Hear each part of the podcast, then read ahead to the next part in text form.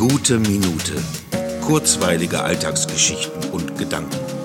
Mein Name ist Matthias Hecht und jetzt geht's auch schon los. Am Laternenpfahl gegenüber steht schon seit Tagen ein schönes altes gelbes Fahrrad.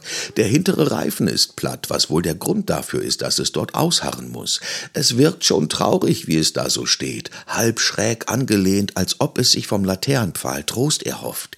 Immerhin schützt eine Plastiktüte seinen Sattel, dass er nicht vom Regen nass wird, obwohl es sich vielleicht sogar wünscht, sich mit einem nassen Sattel für die Vernachlässigung revanchieren zu können, denn es will ja einfach nur fahren. Schon die breite, wuchtige Form des Lenkers, der wirkt, als wolle er einen gleich umarmen, deutet darauf hin, dass es einfach nur nach vorne will, in die Welt hinaus. Dieser Stillstand, man merkt es genau, wenn man es anschaut, ist überhaupt nicht seine Sache.